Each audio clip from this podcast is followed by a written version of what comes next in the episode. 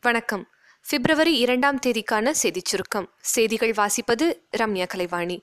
இடைக்கால பட்ஜெட் வெறும் தொடக்கம் மட்டுமே என்று கூறியுள்ள பிரதமர் திரு மோடி தேர்தலுக்கு பிறகு தாக்கல் செய்யப்படும் முழு பட்ஜெட் இளைஞர்கள் விவசாயிகள் உள்ளிட்ட அனைத்து பிரிவினருக்கும் அதிக நன்மைகளை தருவதாகவும் இருக்கும் என்று தெரிவித்துள்ளார்.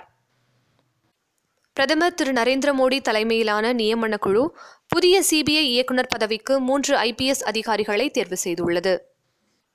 திருப்பதி ஏழுமலையான் கோவிலில் மாற்றுத்திறனாளிகள் முதியவர்கள் ஆகியோரின் சிறப்பு தரிசனத்திற்கு பிப்ரவரி ஐந்தாம் தேதி மற்றும் பத்தொன்பதாம் தேதி ஆகிய இரண்டு நாட்கள் ஏற்பாடு செய்யப்பட்டுள்ளது.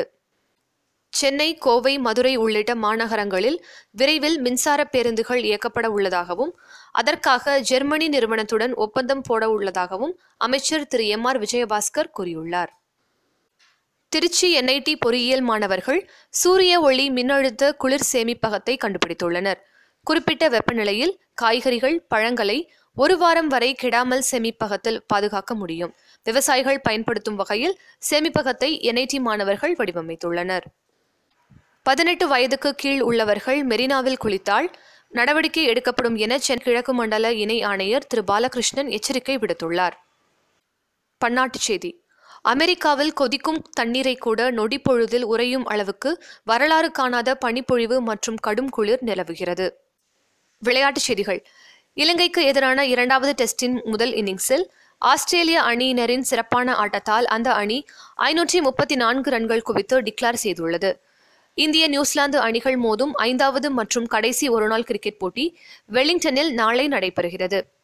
சென்னை நேரு ஸ்டேடியத்தில் இன்று இரவு நடைபெறும் ஐந்தாவது இந்தியன் சூப்பர் லீக் கால்பந்து தொடரின் அறுபத்தி ஏழாவது லீக் ஆட்டத்தில் சென்னையின் எஃப்சி எஃப்சி புனே சிட்டி அணிகள் மோதுகின்றன.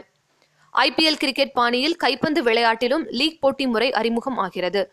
முதலாவது ப்ரோ கைப்பந்து லீக் போட்டி இன்று இரவு கொச்சியில் உள்ள ராஜீவ்காந்தி ஸ்டேடியத்தில் தொடங்குகிறது.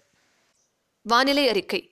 தமிழகத்தில் அடுத்த இருபத்தி நான்கு மணி நேரத்தில் ஓரிரு இடங்களில் லேசான மழைக்கு வாய்ப்புள்ளதாக வானிலை ஆய்வு மையம் கூறியுள்ளது. தென்கிழக்கு வங்கக்கடல் மற்றும் அதனை சுற்றியுள்ள மத்திய இந்திய பெருங்கடல் பகுதிகளில் காற்றழுத்த தாழ்வு நிலை நிலவுவதாக தெரிவிக்கப்பட்டுள்ளது. நாளைய சிறப்பு. அறிஞர் அண்ணாவின் நினைவு தினம். இத்துடன் இன்றைய செய்தியறிக்கை நிறைவு பெறுகிறது. மீண்டும் நாளை சந்திப்போம்.